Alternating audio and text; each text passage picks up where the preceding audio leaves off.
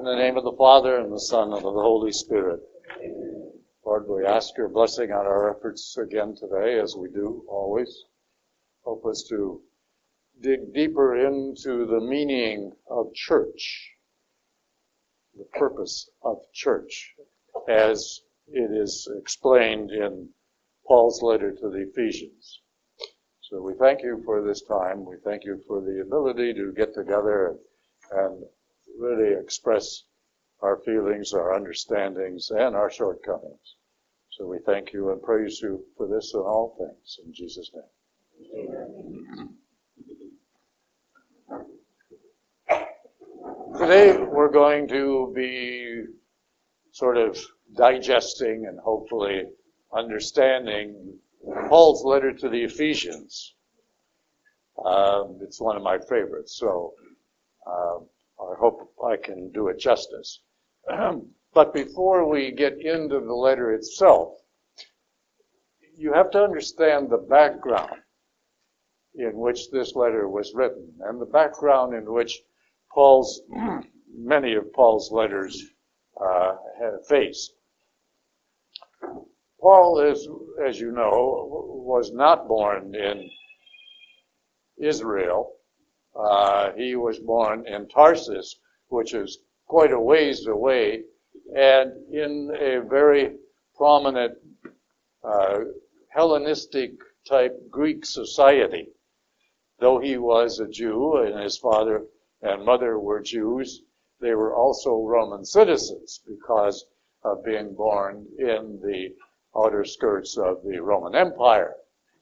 But Hellenism had taken over a great deal of the culture and the beliefs of many of the people there because it was so different from Judaism in the way that it allowed people to do a lot of things that Jewish customs and society wouldn't permit. And it got to a point where it was, I don't know how to say it politely, so the word I'm going to use is raunchy, okay? And of course that was very much against the beliefs in Judaism. So Paul was up against a lot of things that he didn't agree with, and he tried to get the people to understand. He wrote this letter after, or let's say between the second and third journey. And he always wrote it, sometime after he had left Ephesus. He was in Ephesus from, say, a year and a half to 2 years. We don't know for sure because calendars, as we use them today, were not used at that time. So we don't know for sure, but he said in one of his other letters that it was like a year and a half to 2 years. But this is afterwards when he's hearing of the results of some of his work and how it is being degraded in many ways.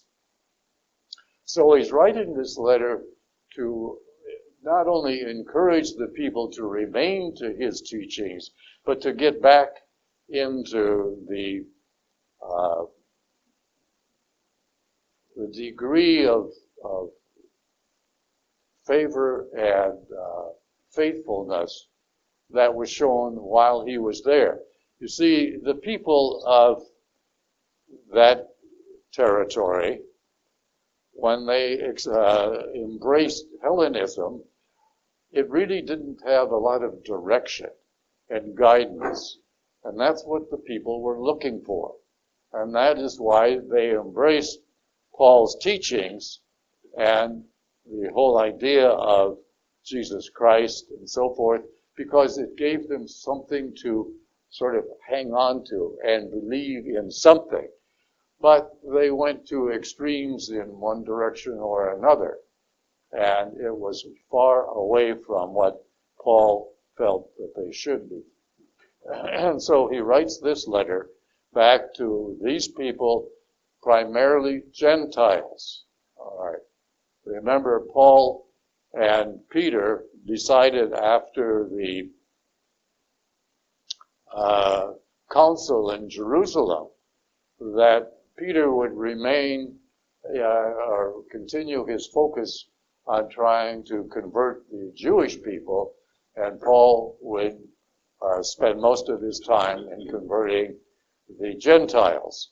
And that made a lot of sense. I think that is kind of the way God intended it right from the beginning, because Paul was more comfortable with the people in the outer skirts of the Roman Empire than he was with the strict Jewish people of Israel, particularly around Jerusalem.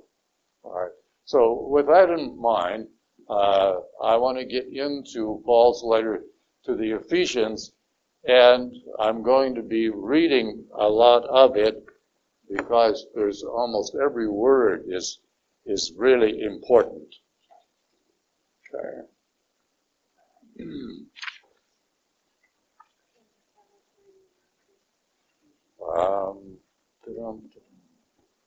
Would be nice if I had the right book.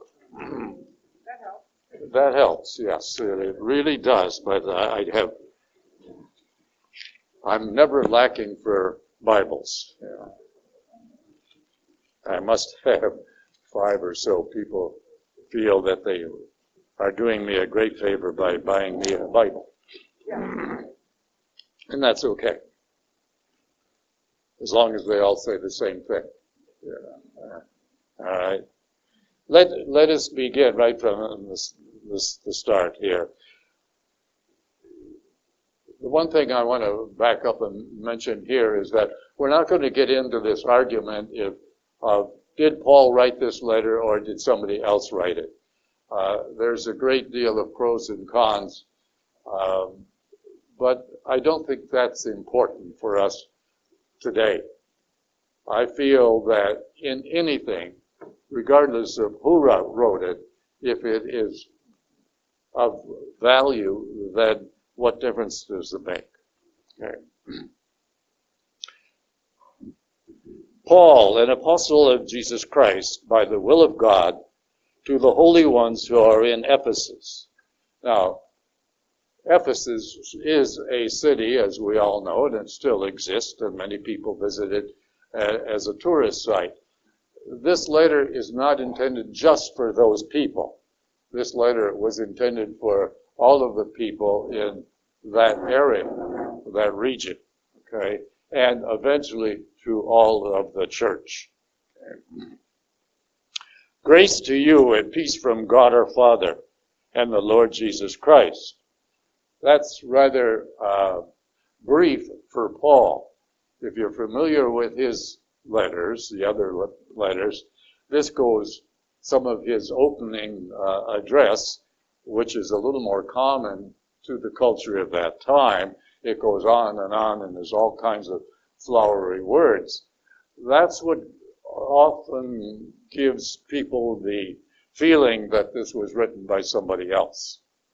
Again, I don't think that that's important. Okay, so let's go on. The next part of this chapter, verse 3 through verse 10,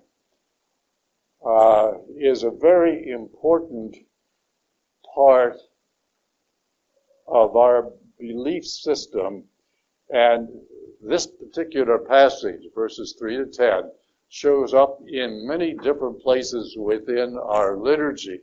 The daily breviary, or the Liturgy of the Hours, as it is now called, contains that in several different places, that particular section. It is often used as the first reading at several of our Sunday Masses, and occasionally for weekday Masses as well. And you'll see why, or I certainly hope you'll see why, as we go along here. Blessed be the God and Father of our Lord Jesus Christ, who has blessed us in Christ with every spiritual blessing in the heavens, as he chose us in him before the foundation of the world, to be holy and without blemish before him. In love, he destined us for adoption to himself through Jesus Christ in accord with the favor of his will, for the praise and the glory of his grace that he granted us in the beloved. All right, now this is a kind of a flowery opening to the next section, but what we're really talking about here is the opening of God's plan of salvation. Going on, it says, in him we have redemption by his blood, the forgiveness of transgressions, in accord with the riches of his grace that he lavished upon us.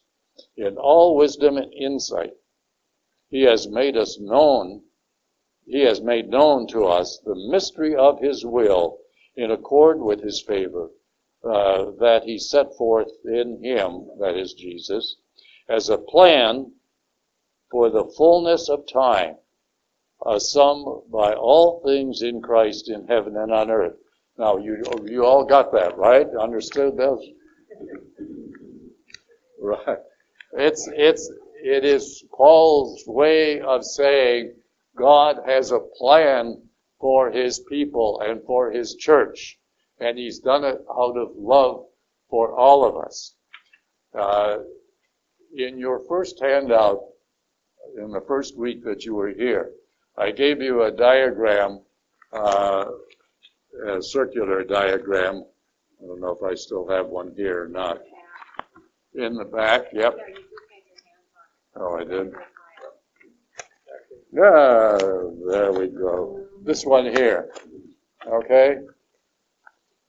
I've heard sort of indirectly from a few people that said, oh, God, he just made that up all by himself. No, I didn't. That would have been a little too much for me. This is a diagram, yes, that I did make up, but it's based on what we are reading here in Ephesus right now, this letter to the Ephesians, rather, how God created mankind and did all of the things necessary to establish Judaism and gave it to Abraham and then to Moses and then to David and the prophets, etc., to begin his plan of salvation. So we should never knock or criticize Judaism whatsoever. Some of the customs that came out of that, we don't always agree with those, but that's beside the point. Our roots are really in Judaism. And that is for a purpose, because it was the beginning of God's plan of salvation. After those things that created Judaism and got it started and direction, and of course it went way off in one direction when God tried to bring it back through the prophets and through many of the great people of the Old Testament. But Judaism in itself, even though it was perfect to begin with, or perfect as far as it went, it could not be the end-all and the be-all of God's plan of salvation. It required more than that, more than any human being could provide or give God. And that is why God had to, and it wasn't because it was a second thought or something, it was the plan right from the beginning that God had to give something that was perfect and would be acceptable to him as the official sacrifice for the sins of all mankind. And the only thing that could be given would be God himself. And so he comes to us in the form of Jesus Christ. All right. Now, that tells us in a way, and this is what got Paul into a lot of trouble, because Paul realized that through those revelations that we had talked about before, And he's trying to tell the Jewish people that they can progress now from Judaism into Christianity because it is the Christian God, Jesus, who is the true Messiah that the Jewish people have been waiting for all this time. Well, their idea, their expectation of what that Messiah was going to be like was the knight on shining armor that was going to have all kinds of power, and he was going to root the Romans. In other words, it was sort of a human, land-based type of Messiah. But Christ, as you know, was not that. He was more. But it was so different from what they expected that they didn't want any part of it. Now, yes, we had a number of Jewish people finally did accept it, but a small number really in reality to the total. So this is what Paul is trying to get across. And you can see the problems that he had to hurdle in trying to convince the people that many of the customs and traditions that developed within Judaism that were acceptable and necessary perhaps at the time that they were started, but they are no longer necessary because they are not part of God's plan, nor are they really involved in worshiping God himself. You know, the dietary laws and a lot of the dress codes and the customs. Those things may have been okay at one point in time, but now with Christ fulfilling the requirements of the sacrificial offering, within this, we now move on beyond Judaism into Christianity and the worship of Christ. So it went from a law and land-based belief system to a faith-based system. It also went from a faith Judaism, that is, that was really centered in the high priest and the priests of the temple in Jerusalem, and everybody else was just primarily a spectator. In other words, they didn't have to really get involved as long as they followed the rules and the customs. In Christianity, that's not the case. Every person has a responsibility in Christianity to worship God directly in a meaningful way on a one-on-one basis. And that's where we often fail. We fall down or aren't aware of that particular requirement, but that's a very main requirement within Christianity. So that's, I know, a long-winded way of explaining these few verses here, but so be it. I like this letter so much that I'm willing to, go on and on and on, but let's move on here. From verse 11. In him we were also chosen, destined in accord with the purpose of the one, that is God himself, who accomplishes all things according to the intention of his will, so that we might exist for the praise of his glory. We who first hoped in Christ, in him you also have heard the word of truth, the gospel of your salvation, and have believed in him, who were sealed with the promise of the Holy Spirit. So what he's saying here in a kind of a flowery way is that all of what we have been given as our belief system has come from the Holy Spirit. Again, that is now the work of the Holy Spirit. See? God the Father set up Judaism and all of the rules and regulations that were the roots of Christianity. Christ came and watered that and fulfilled the main objective, and that was the divine sacrifice. And then he turns it over at Pentecost to the Holy Spirit, who then now tries to take the benefits of what the Father did and what the Son did, and then bring them back through the church and bring us back to God himself. Okay. Remember, Judaism did not believe in hereafter, or if they did, and some of them did, but most of them did not, and most of them still do not believe in a hereafter, or that mankind is going to return to God the Father at some point in time after death.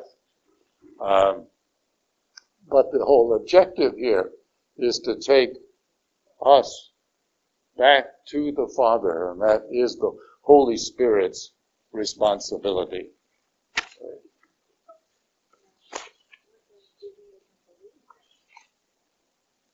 Obeying the laws. Julie's question was, what does Judaism believe in? And that was all of these rules and regulations. And that in itself was to them their way of worshiping God. They don't believe in heaven, you see. That is the problem. They don't believe that there is a heaven in the way that mankind will eventually get back to it.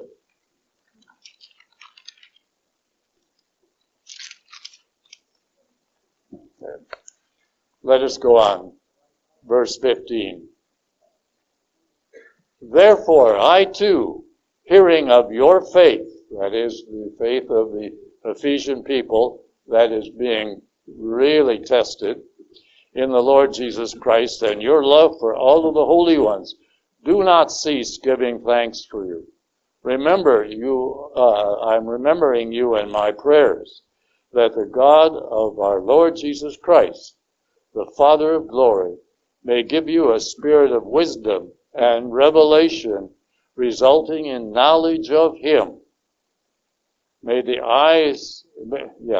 eyes of your heart be enlightened, that you may know what is the hope that belongs to his call, what are the riches of glory in his inheritance among the holy ones. And it's a flowery way of saying that there is a great deal of benefit in Christianity that far exceeds whatever Judaism could have given the people. And what is the surpassing greatness of his power for us who believe, in accord with the exercise of his great might. And they're talking about now the Holy Spirit, which he worked in Christ, raising him from the dead and seating him at his right hand in the heavens, far above every principality, authority, power, and dominion. Any of you really know what those words mean? Angels, yes. Bingo, yeah, you get the gold star. It is said, the theologians tell us that angels are divided into 7 different levels. And let's see if I can remember the rest of them. We have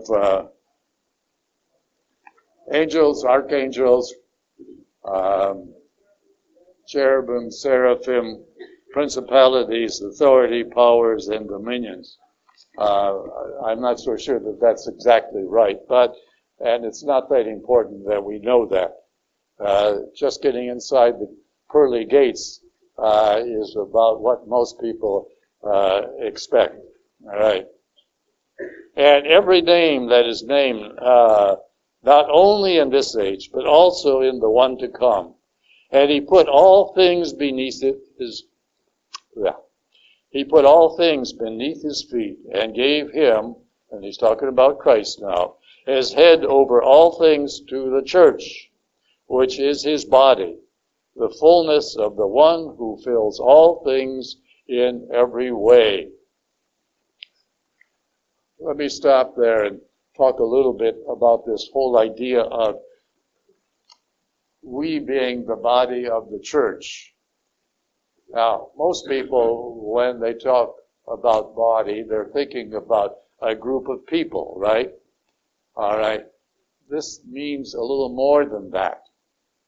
Christ promised that he would be with us forever. And how is he with us forever? Through the Holy Spirit and through the church. But he is saying that you, as an individual within the church, you have talents and abilities that need to be shared with others. You are the hands, or you are the voice, or you are the feet, or the ears of Christ in some way. And you need to use those talents for the benefit of others. That is part of this whole idea of church being the body of Christ. Okay. Kind of keep that in mind, because so many people lose sight of that. They say, well, you know, if I just go to church and be a good person, that's all I really think I need. Oh, God is asking more of you. And it is up to each of us to work with the Holy Spirit to find out what that more really is. Let us go on here to a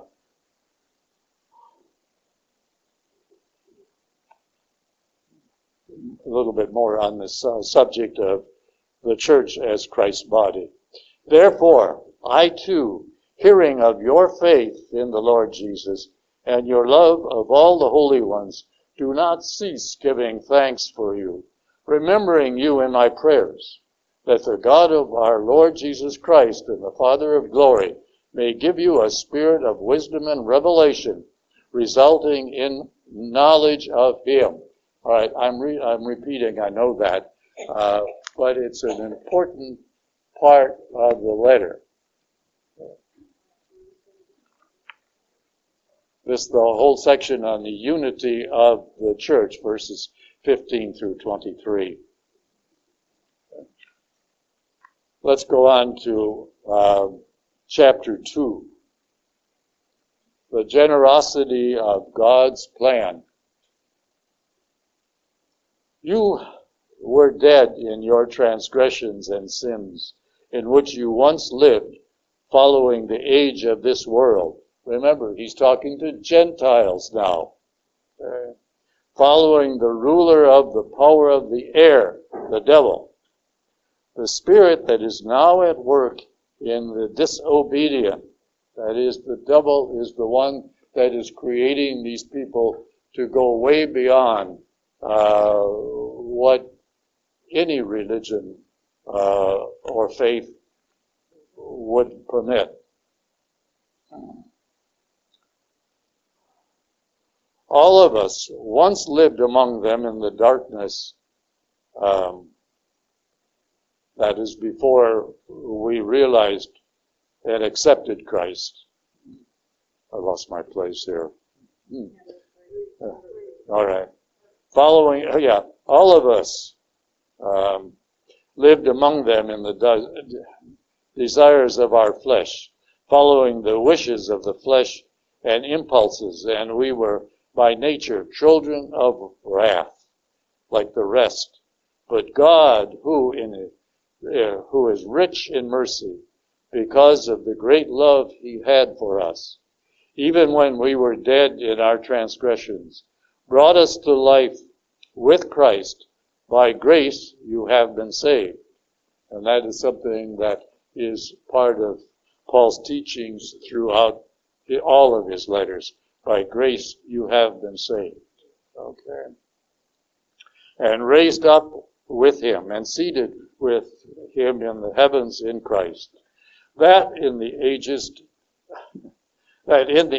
to come he might show the immeasurable riches of his grace in his kindness to us in Jesus Christ.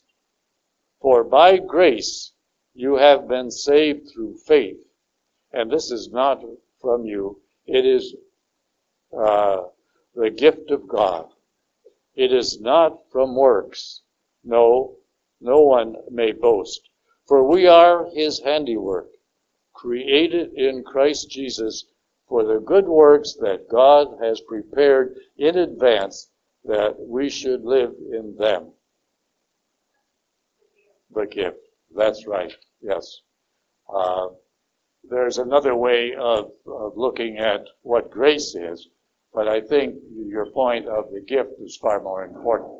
All right. You're right. We have nothing to claim salvation on our own.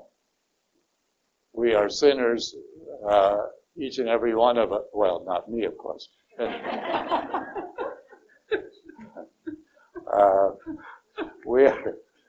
We are all sinners in the same bucket, you might say, until we accept Christ. And there's no way of getting out of it until we accept Christ. And that's the unfortunate part, and why we should feel sorry for those people who have no faith. Because when they get to the pearly gates, they're going to be very disappointed. And yet, it is because they did nothing to open their mind and their heart, as Dale said back there, to the gift that God holds out to all of us. Remember, Christ holds out this gift of faith to all of us, but it is up to us to accept it. It is not something he's going to ram down your throat as the people of Judaism did. This was something that was in some ways distasteful to a lot of the people in Judaism, is because they had no say-so. It was rammed down their throats, so to speak, and live and die by it. Talk to the Jews and Gentiles at the same time. He tried to talk to the Jews first, and they just blew him off. Right. Yeah. And so it worked. He decided that his mission was to the Gentiles. And that's I think what God intended in the first place. I've been asked, why would God ask for or appoint some person like Paul, who was a persecutor, to do such an important job that he ended up doing? Well, I think that kind of, in a way, answers its own question, because if you think about Paul preaching to the Gentiles, is because he was one of them, having been brought up in that kind of society and knowing them. He was much more one of them and was able to speak Greek, where many of the apostles were not able to speak Greek, although we think Peter was. But he had a lot of qualities that the Greek-speaking people, whether they're Jew or not, could identify with. But a person from Jerusalem or anywhere in Israel going to Tarsus or any of those places would have a much more difficult time. Yeah. All right. Let us go on.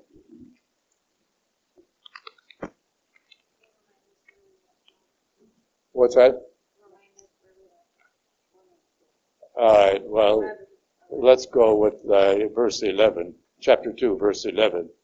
Therefore, remember that at one time, Gentiles in the flesh, called the uncircumcised by those who were circumcised, which is done in the flesh by human hands. In other words, He's talking about the difference between the Jews and the Gentiles, but the difference, of course, is the fact of circumcision, which was a physical act done by the hands of a human being, which could never in any way satisfy the sins of mankind.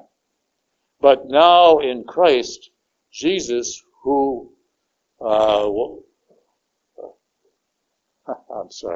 But now in Jesus Christ, you who once were far off. And that phrase shows up in Peter's letters quite often. You who once were far off. This means Gentiles who finally accepted Christianity.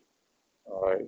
They were far off, meaning not in geographic location, but far off in belief and faith. But now in Christ Jesus, you who once were far off have become near by the blood of Christ. For he is our peace, he who made both one and broke down the dividing wall of enmity through Christ, through his flesh, abolishing the law within its commandments and legal claims. All right, see, Paul is now really coming out, trying to convince the Jewish people, but also the Gentiles, that Judaism could never fulfill the requirements of salvation. Abolishing the law with all of its commandments and legal claims, that he might create in himself one new person. In other words, the whole idea of this section here is that Paul is trying to get these people, both Jew and Gentile, to come together and not be so separated as they were. Remember, the Jewish people had a law within their belief system that they could not enter a Gentile house or eat with them. Remember, Jesus Christ was criticized several times for eating and being in a Gentile house, or a house where, like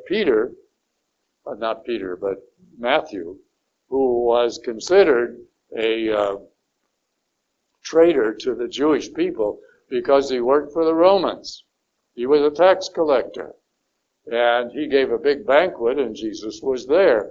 And Jesus was criticized for eating with tax collectors and Gentiles. And that is what this section is all about. Paul feels that Christ really attempted to, and I believe that was part of the purpose of Christianity, was to break down the wall that existed, that was built up by the Jewish people themselves, and have we all become one belief.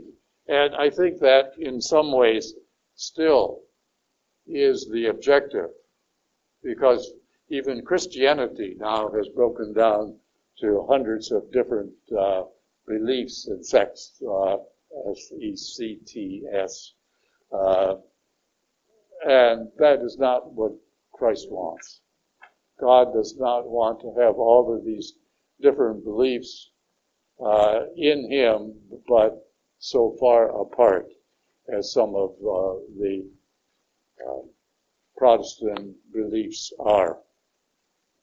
You know, for example, many of the Protestants have just done away with the Mass altogether because they said that's not necessary, that's not truly the body and blood of Jesus Christ, and so forth and so on.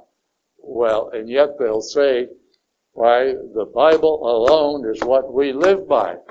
Well, right in the Bible alone, it says, this is my body, and this is my blood.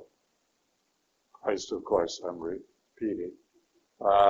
And how they can totally ignore that is beyond me.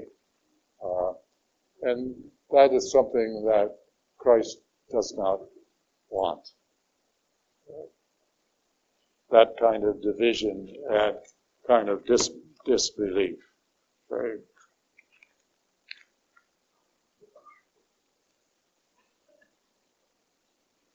I'm going to repeat a little bit here from 14 on.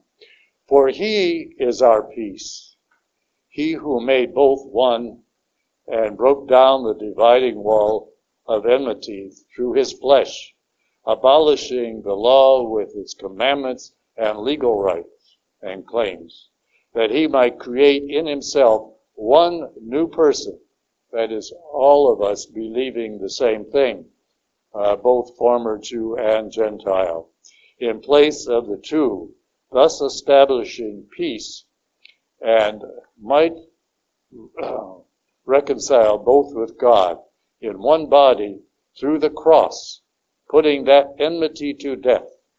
He came and preached peace to you who were far off, you who the Gentiles were far off, and peace to those who were near, the Jew. For kind of impurity to this doesn't look right. Oh. For through him we have both have access in one spirit to the Father. So then, you who are no longer strangers and sojourners, in other words, these are the Gentiles that have been converted or accepted Christ, but you are fellow citizens with the holy ones and members of the household of God, built upon the foundation of the apostles and prophets, with Christ Jesus himself as the capstone. Through him, the whole structure is held together and grows into a temple sacred to the Lord. In him you are being built together into a dwelling place of God in the Spirit. This whole idea of equating mankind as stones, and I like to present the concept of a mosaic. You all know, I'm sure, what a mosaic is, a beautiful picture that is completely made up of little stones cemented together in such a way that it forms a picture. Many churches are filled with them, particularly in Europe. I like to equate that as we each being a stone in one of those beautiful pictures. And it takes all of us together to make the full picture.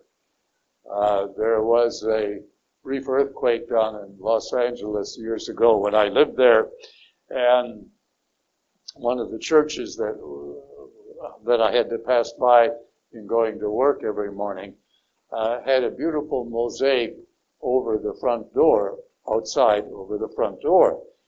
And in the process of this earthquake, several of those stones popped out. And when you went by it, you didn't see the picture anymore. All you saw was the black spots here, here, and here. And I was thinking, in some ways, that represents those people who haven't accepted Christ. Because it takes every one of us to make the complete picture. And that is what he's sort of referring to right here. Peter, in second letter of Peter, chapter 2, gives you the same kind of thing by saying, you are living stones who are brought together with Christ as the capstone to make the church whole. I think a nice way of looking at it.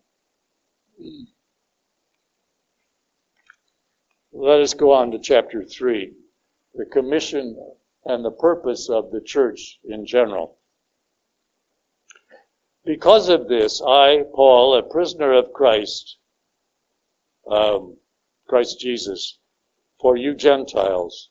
If, as I suppose, you have heard of the stewardship of God's grace that was given to me for your benefit, namely until the mystery was made known to me by revelations, as I have written briefly earlier. When you read this, you can understand my insight into the mystery of Christ, which was not made known to human beings in other generations, as it has now been revealed to his holy apostles and prophets by the Spirit, that the Gentiles are co-heirs, members of the same body, and co-partners in the promise in Christ Jesus through the gospel. I think that's quite a mouthful, but it's important to kind of understand.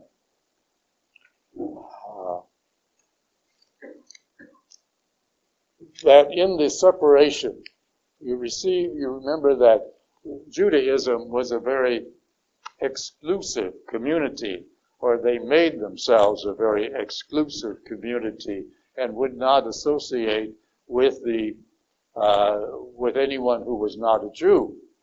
But that was not what God intended.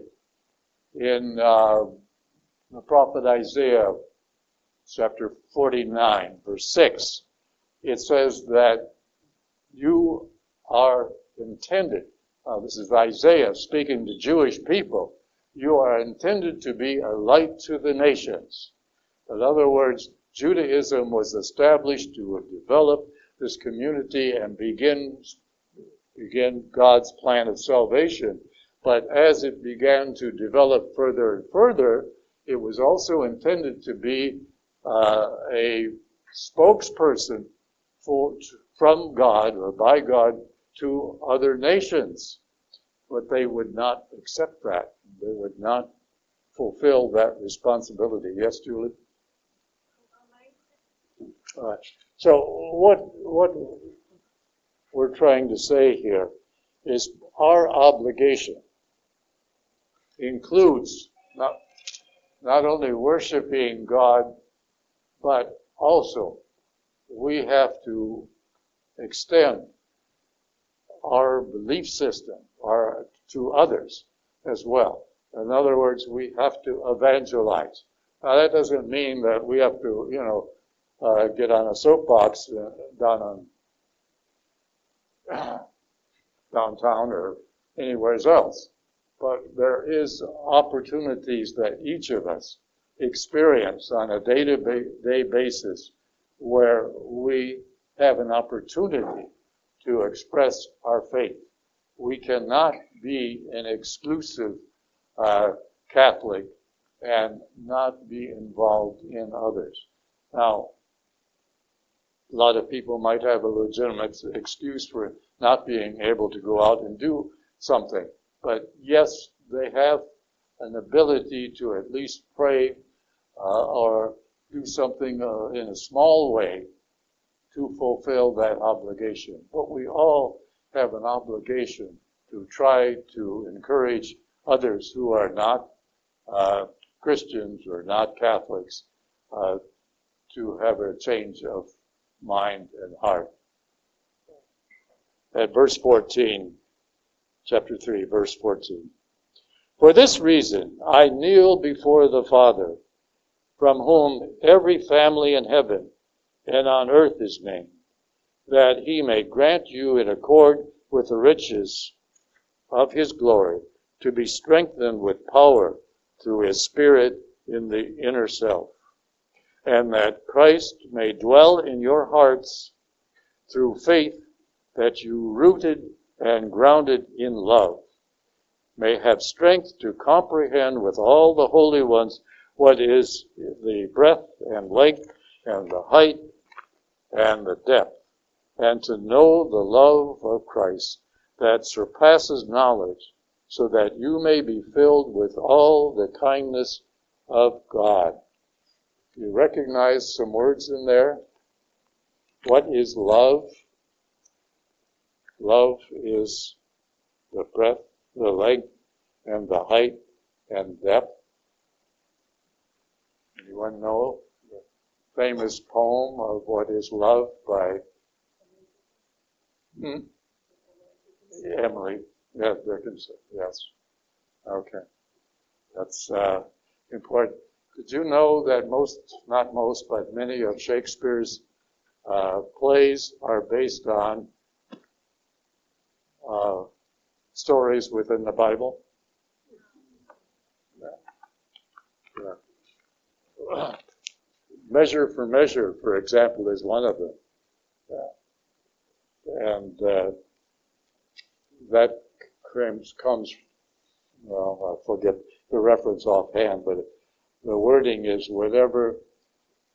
however you measure others, you will be measured yourself, okay, by God in the end.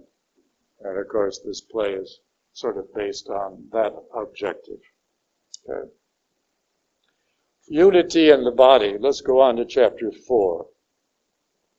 Then I, a prisoner for the Lord, urge you to live in a manner worthy of the call you have received, with all humility and gentleness, with patience, bearing with one another through love, striving to preserve the unity of the Spirit through the bond of peace. One body and one Spirit, as you were also called to the one hope of your call. One Lord, one faith, one baptism, one God and Father of all, who is over all and through all and in all. A very important part in the idea of unity. And yet it seems like the world is dividing itself more and more all the time. I think this speaks to the people of today just as it did to the people 2,000 years ago. And that's important for us to realize. It is not so much that we should not be reading this in a way that, oh yeah, this it was written by Paul 2,000 years ago to some people called the Ephesians.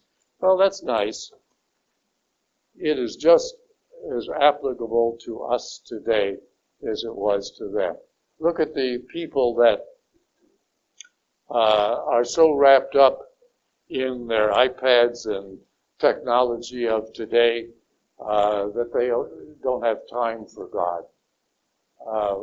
They're doing the same thing that the Hellenistic Jews and Gentiles both were doing at the time that this was written.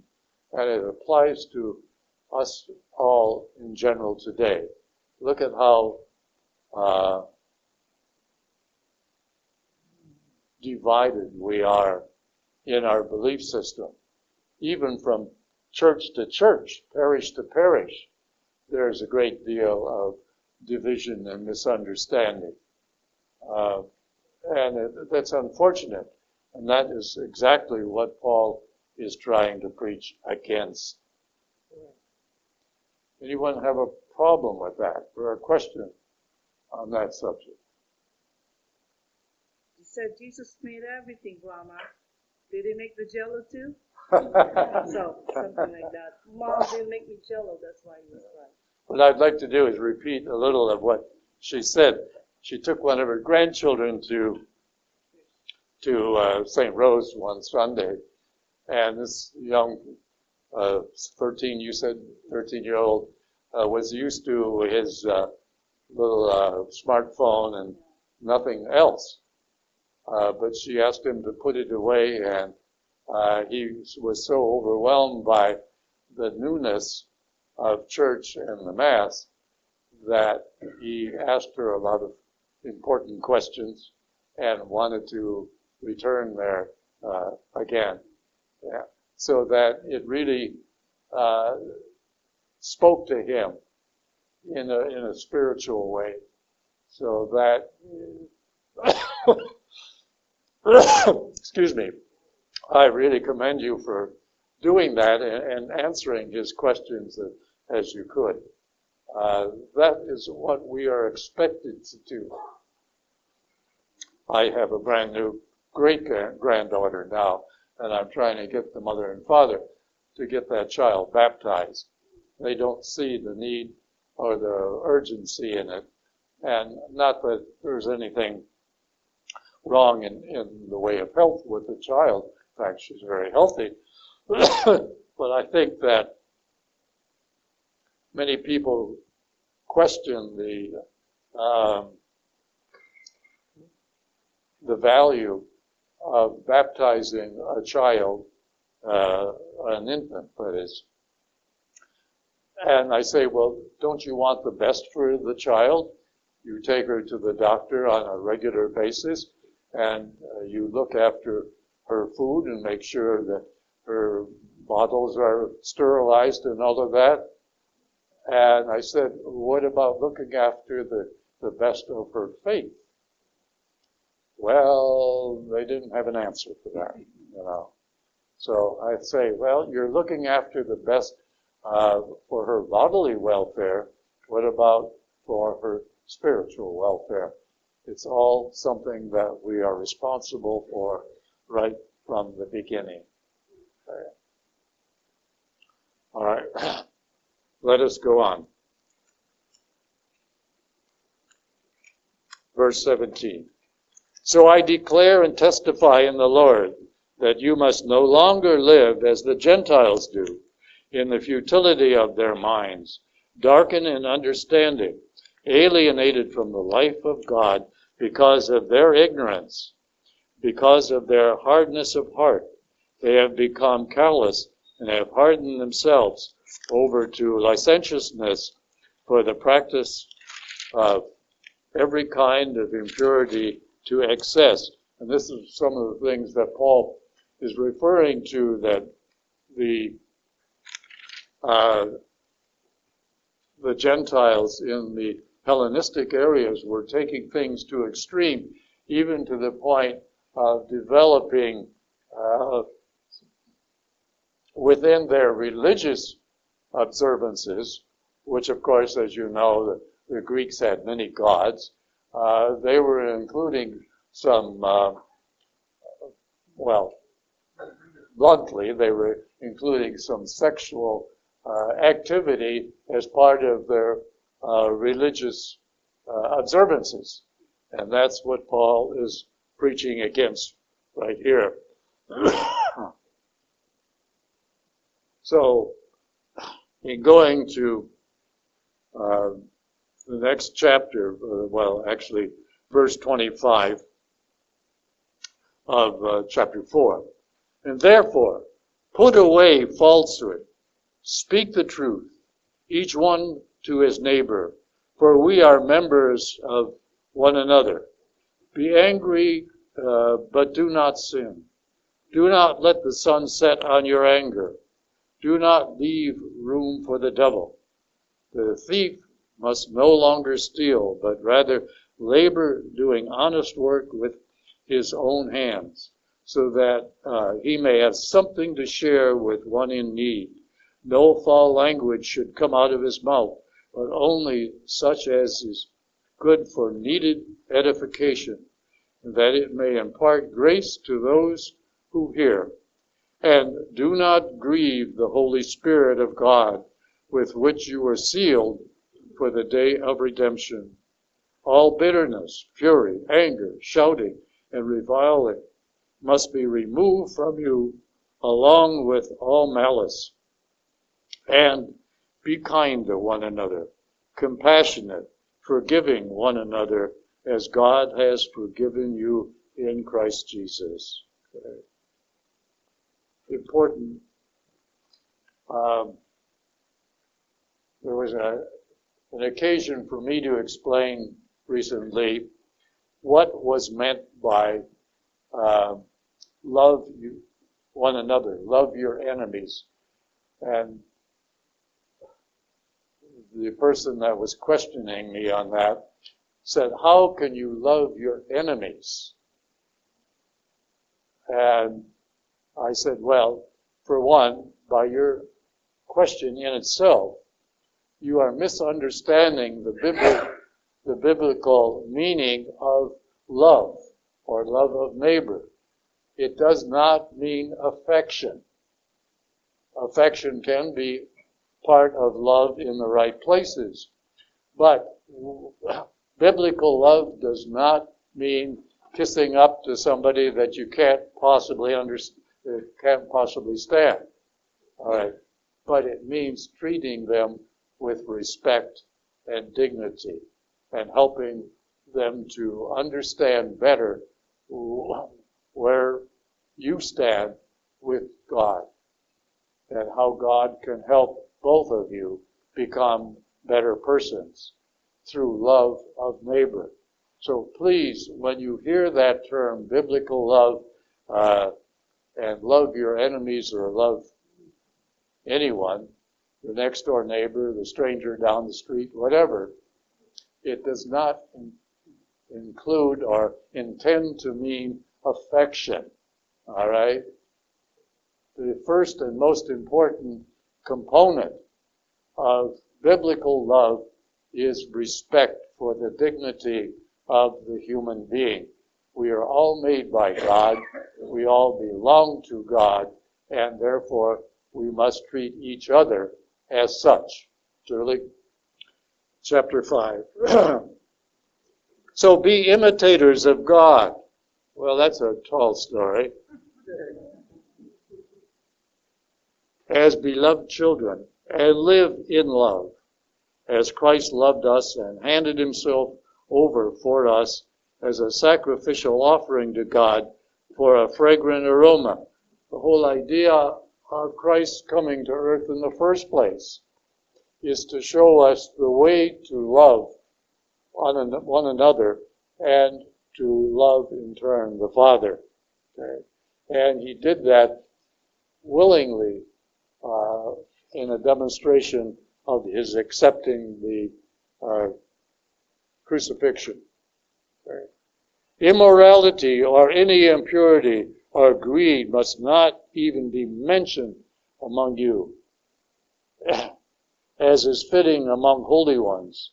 No obscenity or silly or suggestive talk, which is out of place, but instead thanksgiving. Be sure of this, that no immoral or impure or greedy person, that is an idolater, has any inheritance in the kingdom of Christ and of God.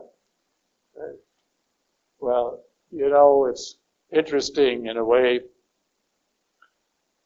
The so-called natural disasters that are happening all over the world, and at the same time, the many people who are being exposed as having been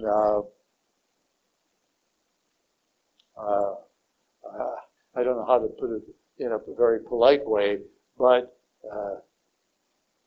merely predators on employees, or the sports industry who has gone overboard with sexual misconduct of any kind, and the entertainment industry who seems to promote it, and yet at the same time say, no, no, no, you're not supposed to touch anybody or even look cross-eyed at them because you might be accused. To me, that is a clash of God trying to tell people, look, you are forgetting me. You are totally ignoring me. And yet the people on the other side who are being pushed by the devil through all of these groups of people that I just mentioned, there is a clash coming. Now, this wouldn't be the first time. Remember, in the Old Testament, God destroyed practically the whole world, and that was the essence of the flood. Even if the story might be a little exaggerated, in the Bible, the idea is still there. You have Sodom and Gomorrah.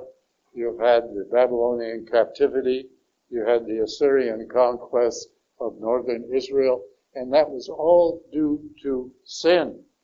the sins that mankind were creating against God, and the whole idea of rebelling against what God presented to them, particularly through the prophets in the Old Testament. If you read Isaiah and Ezekiel, you'll see that time after time after time, they warned the people that danger was coming because of the way they were acting, but that God would always hold out his hand if they wished to return. I think we are facing the same kind of thing right now. God is trying to tell us through all of these natural disasters, you are forgetting me. Have you heard any church member, I'm talking about the clergy now, saying, let's get together and pray for forgiveness in general for society and beg God's mercy on all of us? Have you heard anyone ever say that? Well, I'm not afraid to touch it. Okay. Be subordinate. All right, now remember, this was written 2,000 years to an entirely different culture than we have today. But there's still a lot of truth in it.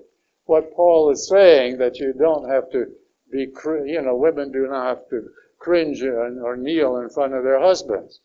But mutual love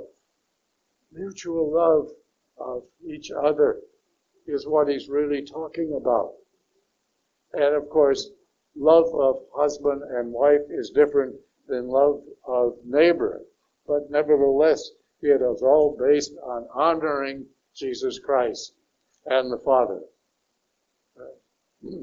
So, ladies, please, don't be offended. Be subordinate to one another out of reverence for Christ. Wives should be subordinate to their husbands as to the Lord. For the husband is head of his wife, just as Christ is head of the church. Now, that puts a big responsibility on the husband. And a lot of husbands have not accepted that. I have a niece who had 3 children. The youngest one was born paralyzed from the waist down with spina bifida and required almost every minute of her time. And the husband got tired of that and left her.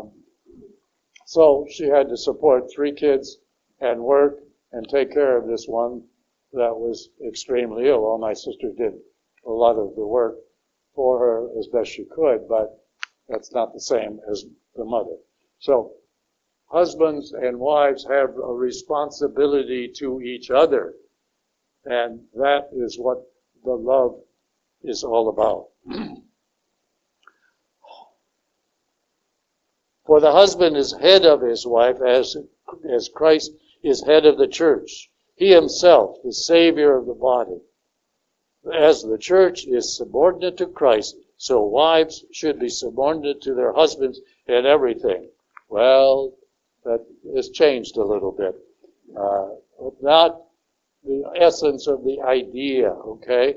Husbands, love your wives, even as Christ loved the church and handed himself over for her, to sanctify her, the church that is, cleansing her by the bath of water with the word, that he might present himself to the church in splendor, without spot or wrinkle or any such thing, that she might be holy and without blemish.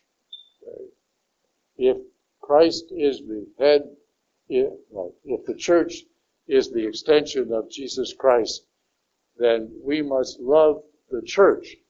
Now, that doesn't mean that we have to love the human beings that run it.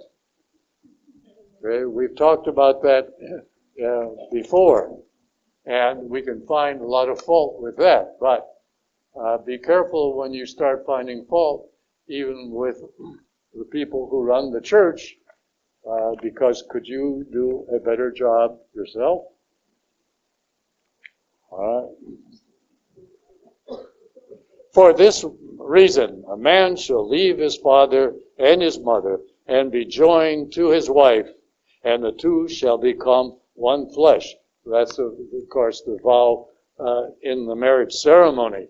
All right. This is a great mystery, but I speak in reverence to Christ and the church. In any case, each one of you should love his wife as himself, and the wife should respect her husband. Right. So, children are not exempt either, and it's a responsibility of the parents to start right from the very beginning to teach children respect for the parents and for each other if there are more than one. Okay. Slaves and masters, well, we can kind of forget that since we don't have that kind of slavery any longer, but slavery in this time period was not like slavery as we have thought about it in the 16th and 17th century of our country today, or the 18th century, that is. Most of the slavery that is talked about in the Bible was indentured servants, and particularly the Babylonian captivity is a good example, where the Nebuchadnezzar, the king of Babylon, in the latter part of the 6th century, conquered Israel and took most of the people that could do him some good. He left behind little children and elderly people who were beyond helping him. So that created another problem with those left behind. But the people that were carted off to Babylon became indentured servants. They had their own homes, they had education, they had some freedoms, etc., etc. So it was a little different than what we think of as slavery. Okay. The end of chapter 6, I'm going to skip some of this. The end of chapter 6, there's a section here beginning at verse 18. With all prayer and supplication, pray at every opportunity in the Spirit. To that end, be watchful with all perseverance and supplication for all the holy ones. In other words, praying for each other and also for me. Paul, that speech may be given me to open my mouth, to make known with boldness the mystery of the gospel, for which I am an ambassador in chains, so that I may have the courage to speak as I must. Finally, so that you also may have news of me and of what I am doing, Tychicus, my beloved brother and trustworthy minister in the Lord, will tell you everything. I am sending him to you for this very purpose, so that you may know about us and that we may encourage your hearts. Peace be to the brothers and love with faith, from God the Father and the Lord Jesus Christ. Grace be with all who love our Lord Jesus Christ in mort and immortality. It's not the flowering ending that Paul has in many of his other letters, but nevertheless, that's not common for us today in our ways. Did you get anything out of this? Did it become a little clearer now than when you read it on your own? Yes, John? Well, yes, what John is saying here is that we have to be aware of evil, the evil spirit or the devil trying to drag us away. We talked about grace. Grace is God's help in doing that.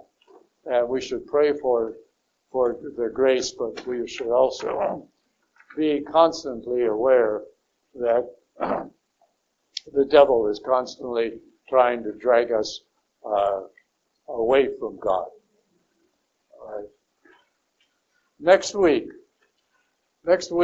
I would like to study Paul's letter to the Corinthians.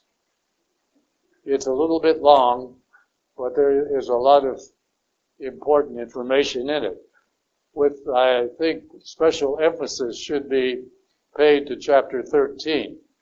It is the famous poem and prayer on love. What is love? We mentioned some of it today, but Paul puts it in a much more acceptable and beautiful way in that letter. So that is what we'll do. Now, we only have 3 more classes after this. Next week will be letter to the Corinthians. We'll only do the first letter. The second letter would be a little too much. But then the next 2 and the last 2 classes, we'll be talking about Paul's letter to the Romans. It is the most theological of all of his letters. And it is from Paul's letter to the Romans that the church obtained a great deal of its first and early theology.